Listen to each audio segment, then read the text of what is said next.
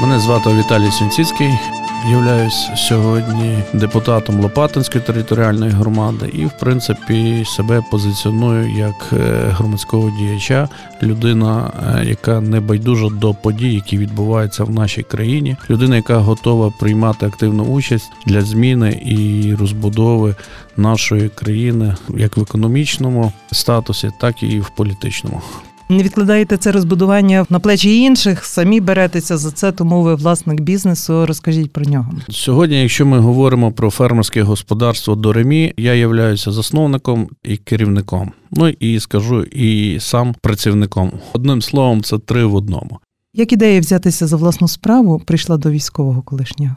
Це не є якась раптова думка чи спроба чогось нового. Скажу, що в мене доволі був успішний бізнес і являвся директором керівником декількох напрямків до 2008 року, коли нас поглинула і весь світ економічна криза в будівництві. До того часу в мене успішно розвивався бізнес будівельний, це виготовлення будівельних сумішей, столярний бізнес. Ну ця проблема, і вона доволі рокова, і війшла в мою історію особисто в мою біографію як негативна сторінка, оскільки підприємства вони користувалися кредитами. А в принципі, в нас в той час не було інституту, який навчав людей і підприємців правильному поводженню з кредитними коштами. Ці зобов'язання мене потягнули назад, і ця сторінка в моєму житті вона дійсно десь має відображення і десь повпливало негативно на репутацію. Ну на сьогоднішній день, дякувати Богу, все, що я міг виправити, виправив і далі лишаюся в строю, лишаюсь е, в бізнесі де можу навіть і допомагати своїм побратимам в важкий час, оскільки бізнес в Україні в нас зараз це найбільш чутливіша сфера саме для маленьких і середніх підприємців. Оскільки немає в нас стратегії на декілька років поведінки держави відносно таких підприємців, малих. Коли ти започатковуєш бізнес, ти тримаєшся сам на плаву і даєш життя ще комусь. Ти даєш можливість і допомагаєш іншим сім'ям. У нас це наразі не є в державі визначено як пріоритет. Для нас в державі це пріоритет зібрати побільше податків і не зважаючи з кого, чи ти з металургійної компанії, де мільйонні обороти, в принципі, вони найбільше мінімалізуються по оподаткуванню, чи, наприклад, е, з маленького підприємця, який утримує свою родину і там двом-трьом сім'ям дає теж можливість на якесь гідне існування. Я готовий працювати, сплачувати податки від виготовленої продукції, від надання послуг, від того, що я роблю руками чи створюю там креативними своїми процесами. Але оце навантаження по зарплаті, я рахую, це вкрай важке питання для підприємців. Думаю, багато хто мене і підтримує в цьому. Тим не менше, от пандемія зупинила ваш попередній бізнес. Ми розказували і тішилися, що атовці знаходять себе в марній справі про ваш ресторан ветеранський. Зафраїр. Ви все одно наважилися кардинально змінити напрямок. От розкажіть про ваш фермерський досвід. Чому? Ну, е, ресторан насправді мені дуже сподобався. Це новий досвід. Новий досвід. Я себе здебільшого постійно десь позиціонував. Ну, бізнесмени, мабуть, поділяються на дві категорії: це ті, які реалізують, продають, і ті, які виробничники. Я себе позиціонував до категорії виробничників. Мені цікаві процеси брати щось з нуля, починаючи з ідеї, і на виході вже мати якийсь конкретний предмет, тобто результат. Ну, це десь виробництво мене більше захоплює, а менше я, напевно, продажник, і це теж показується, напевно, на певних речах, що я не дуже класно можу продати. І тому користуюся в цій сфері послугами дійсно спеціалістів. Ну, на сьогоднішній день ресторанний бізнес я захоплений. Я багато що навчився. Мені було цікаво. Це комунікація з людьми, з різними людьми. Це видатні люди, це учасники бойових дій, це спортсмени, це багато іноземців, їхні уподобання. Ну я розумію, що коли ти подаєш страву, коли подаєш свої домашні якісь напої, люди приходять в атмосферний заклад, розслабляються, і вони розповідають дуже щиро про своє життя. А життя кожної людини воно доволі цікаве особливо тих людей, які багато мандрують і які життя активно ведуть. І ця комунікація мені найбільше напевно імпонувала. Ну і знов таки хочу зауважити, що у нас у Львові ресторанний бізнес доволі є конкурентний і виживають насправді найсильніші. Ну на жаль, ми найсильнішими не виявилися і тому мусили припинити нашу діяльність. Чесно, я вам скажу, оплачуючи податки, утримуючи працівників, розвиваючи якусь певну галузь, я витрачаю свій час життєвий, я витрачаю свої кошти, я свою витрачаю енергію, залучаю і під удар попадає моя родина.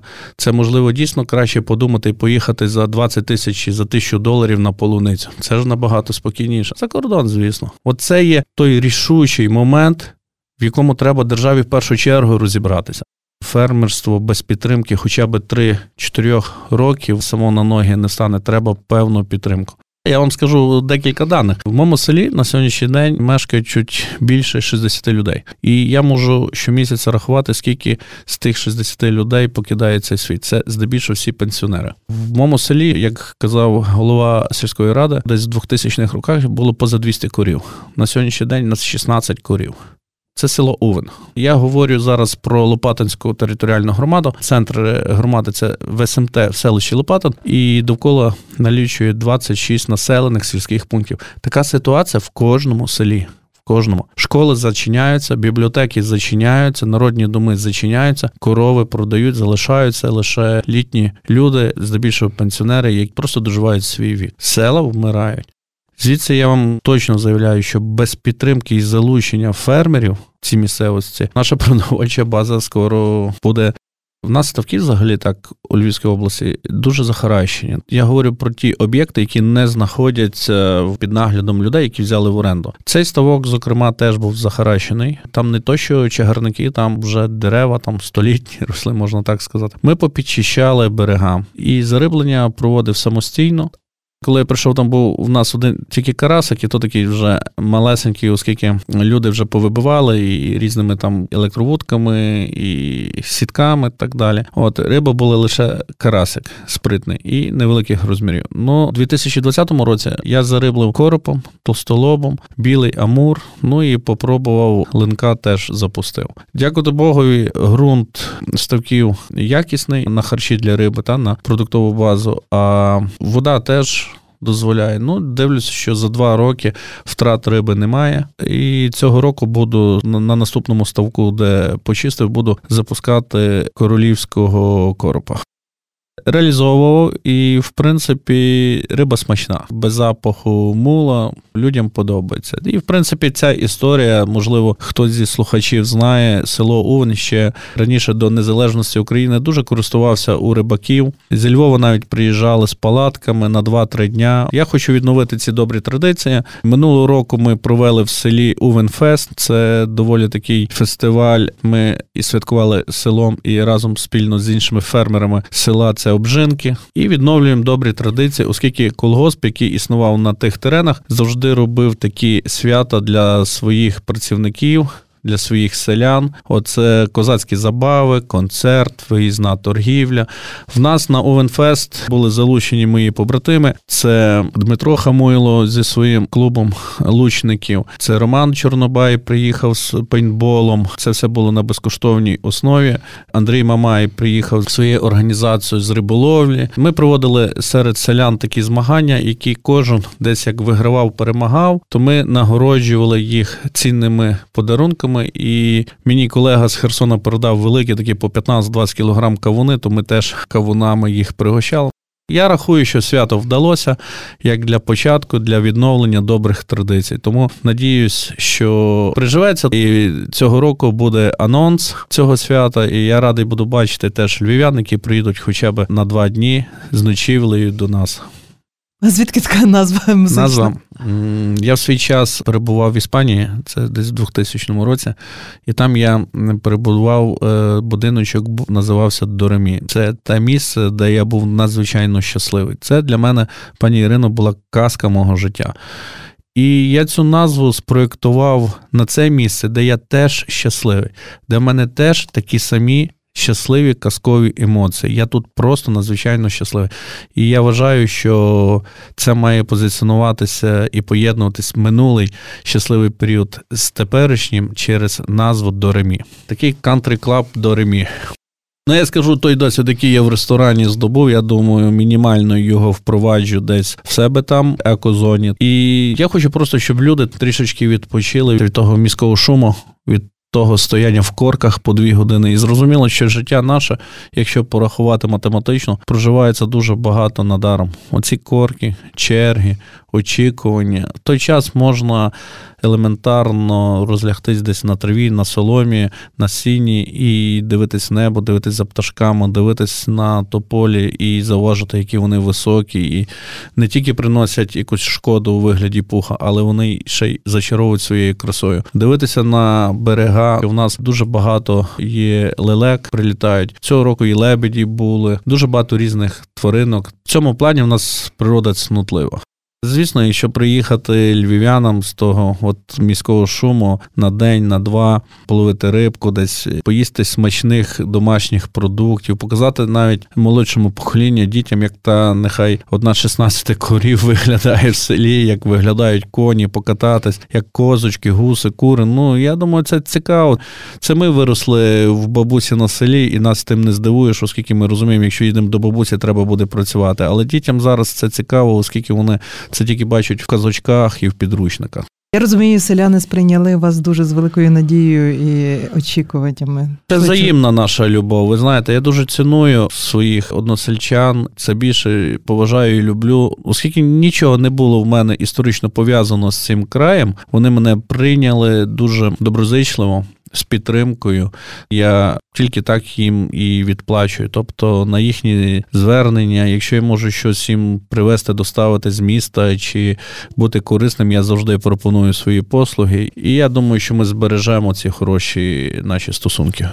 А як конкуренти, коли ви почали поруч продавати рибу? Маєте якесь таке відчуття, що тут вам не місце, чи навпаки, ринок широкий і для всіх нас знайдеться чим зайнятися? Я вам скажу, прямої конкуренції з реалізації риби немає, оскільки ринок є незаповнений. У мене інша річ відбувається, оскільки я прийшов і теж фермерське господарство, мені необхідно мати поля для оброблення. І певна річ, що конкуренти, які вже були фермери, які обробляють землю, вони мене сприйняли в штаки, навіть не розуміючи, не знаючи мене, не познайомились, вони вже негативно почали ставитися до мене, оскільки вважаю, що я в них буду десь там конкурувати на ці ці гектари для посівних культур і так далі. Ну, це зрозуміло, що земля мені потрібна, тому що кормова база повинна бути для риби. А конкуренція завжди породжує тільки якісний ринок і завжди виживає сильніший. Тому мені одне неприємне те, що вони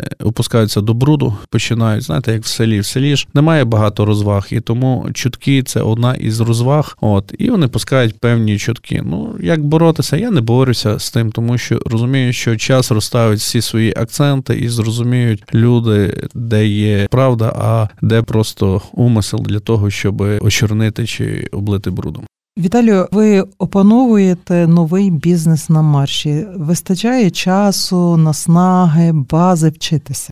Для того, щоб запозичати якусь певну модель бізнесу, необхідно мати певний вже бюджет. Оскільки я не володію бюджетом, раптово необхідно було зупинити діяльність ресторану, і мало того, що ресторанний бізнес ще має якісь певні зобов'язання перед людьми, то це все е, воно йде по мірі необхідності, і здебільшого, напевно, сказати так, я цей бізнес опановую на марші. Я спілкуюся з іншими підприємствами, і якщо в мене от виникає питання питання побудови шлюзів. Я їду е, до підприємців, вже е, дякувати Богу, що є багато друзів серед них. Ми вже проводимо якийсь спільний час, спілкуємося, дивлюсь їхні практики, задаю питання. Вони приїжджають до мене, дають рекомендації, і насправді так воно працює. Дуже багато допомагають мені товариші, знайомі з кимось перетинався вже по бізнесу своїми порадами, і не тільки деколи навіть це якісь матеріальні, там кому не потрібен метал, вони можуть мені віддати. Опановим, скажімо, на марші. Щоб сказати, що там велика якась арифметика. Арифметики немає, але дуже багато дрібних моментів від розуміння якості води, від розуміння ґрунту мулу, від розуміння, чи риба твоя хворіє чи не хворіє, і навіть від раціону і режиму годування цієї риби це багато що залежить. Чи вистачає в мене сил? Скажу, що доволі кардинально відрізняється життя в місті і життя в селі. В місті людина перебуває в стані постійного стресу, стресу від всього. Навіть приїжджаючи з роботи додому, все рівно відчуває себе в стресі. Там навпаки, в селі, як то кажуть, на свіжому повітрі з природою, ти постійно маєш можливість прогулятися своїми улюбленцями. Я маю чотири собаки. Завжди можеш піти в гості, завжди можеш поїхати в ліс, завжди ти можеш робити те, що тобі до вподоби, і від чого ти заряджаєшся енергію. І ця неспішність вона дає дуже сильний заряд розумовій діяльності, і ти знаходиш дуже швидко правильні рішення для своїх питань, на які, наприклад, ти не знав, як розв'язати, але власне, оце тобі допомагає це єднання з природою, перебування в такому стані. І відсутність тих стресів дає можливість тобі декілька годин поспати, і ти дуже стаєш бадьорий. Ну реально в селі не можеш спати довше після сходу сонця. Ти хочеш пробудитися швидше, і там доволі все просто, дуже дуже щиро, і день там дійсно досить великий. Коли ти щось робиш, і ти бачиш, як живе біля тебе, все рухається, співає, повзає, бігає, кричить, оці всі звуки, це все. Ти спостерігаєш, ти розумієш, що день дуже довгий. В місті, на жаль, мені в дні бракувало годин. Я так розумію, якщо не втрутяться і зовнішні неприборні обставини, ви своє майбутнє бачите в селі? Ну, ви мене вже так не заганяйте. Ми себе хочемо ще бачити і в місті, можливо. Ми на політичній діяльності хрест ставити не будемо. Ми будемо працювати. Ну, точно я вам скажу, що я вже там закорінюсь, і це вже буде це місце, де дійсно я енергетично можу поповнюватися. А от вибір е, політичної діяльності чим у вас продиктовано? Інші не справляються. Знаєте, бо в нас більшість віддає це на відкуп. Хай хтось мудріший чи шпаристіший, кажуть, хай він політикою займається. Знаю вас не перший рік. От оце обстоювання, що ще маю амбіції до політики. З чим це пов'язано? Це напевно відсутність страху брати відповідальність за ті речі, які ти декларуєш, які ти ставиш в пріоритеті і за які ти готовий дійсно відповідати. Відсутність цього страху за відповідальність. Так, якщо я кажу, що так, я беру відповідальність за ці зміни, за цей результат, це означає, що я все покладу для того, щоб зробити, досягнути. В першу чергу, це напевно для запобігання втрат власної репутації. А те, що мене тягнуло, це теж не прийшло аби як, оскільки навчаючись ще в школі, коли був у нас перший рік започаткований факультет міжнародних відносин, була утворена школа для учнів середніх е, шкіл. Це на Погулянці була школа міжнародних відносин, і мені так сподобалось. Я туди поступив. Нас там було 50 Учнів це 25 англомовних і 25, які розмовляли німецькою мовою, власне, і я до групи з німецькою мовою належу.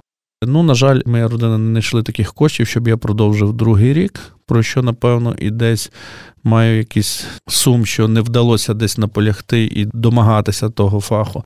Але, в принципі, вже в той час я відчув ту любов і ту потяг до дипломатії, до політики, до того, що в мене тоді точно я пам'ятаю, поселилася така річ, що ми маленькі, ми можемо створювати великі зміни. Великі зміни не для великих людей. Маленькі люди теж можуть творити великі зміни. І вже сьогодні ми бачимо, що дуже багато людей, які провели зміни в Україні, вкрай важливі для держави.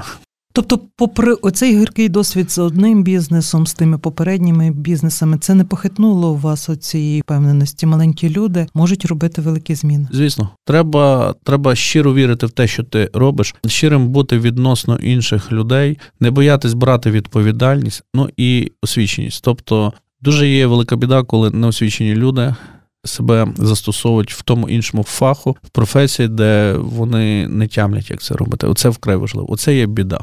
Це вже має бути висока свідомість нації. Це має бути свідомість нації на рівні, що ми не маємо продаватися за 200 гривень, за 500 чи там за продуктовий пакет чи смартфон. Це мають розуміти, що його голос коштує набагато більше. Це Голос коштує наступних 4 чи 5 років добробуту його, його стратегії розвитку. Тобто, вибираючи правильних людей, кожен українець повинен розуміти, яким вектором він наступних 5 років буде рухатись. Оце його стратегія. І це зовсім не ціна в 200 гривень. Це ціна надто висока. Надто. Оця свідомість, коли в нас опанує, і ми будемо розуміти, ну тоді вже я думаю, що розвиток і стратегія України буде в правильному векторі. Коли я йшов на вибори, я подавав свою кандидатуру на голову Лопатинської територіальної громади, і в мене доволі була цікава така виборча кампанія. І один з гаслів у мене було здебільшого, я гасла мої були з мого дитинства, коли я ріс з бабцею. А бабця в мене надзвичайно мудра жінка. Хоча в неї було три класи. Вона навчилась писати, читати. Вона дуже рано пішла працювати в польську сім'ю служницею, допомагала їм там варити, їсти, ходила на возар, але вона надзвичайно мудра. І це я оцінив десь після 35 років. До того мені її слова це були просто слова. Вони мене не покидали, ніколи вони не залишали мою голову, але я їх не розумів. Після 35 років зрозумів. І цю виборчу кампанію на голову громади я побудував власне з гаслів, які мені бабця казала. І одне з гасел було наступне: це коли ми з бабцею стояли і треба було прополоти картоплю. А мені вже в п'ятій годині вже треба було на ставок вже з друзями. Ну я дитина, знаєте, бігти, домовились, вже там свої в нас плани. А ми виходили, а поле велике, там багато грядок, зароче. І мені вкрай важливо було розуміти, коли ми це зробимо. Впораємося до п'ятої чи не впораємося. І я питався, бабуся, ну коли ми це зробимо? Зробимо до обіда чи зробимо до п'ятої? Я встигну, не встигну. І бабуся мені казала: ти роби, і воно зробиться. Ну добре, роби та зробиться. Мене далі цікаво, чи ми встигнемо, чи не встигнемо до того, щоб я пішов погуляти. І коли вже обідня пора була, і я оглядався, це за нами такий вже шмат було прополеного чистого поля, що я зараз розумію ці слова: ти роби і зробиться. Менше давай будемо говорити і рахувати, коли, що і як планувати. Ти, Ти ставай і просто це роби. І так само зараз нашим е, українцям в нашій державі треба просто вставати і робити. Не заходити, не заглядати, не шукати винних чи шукати, хто це зробить. Вставати і робити кожен на своєму місці.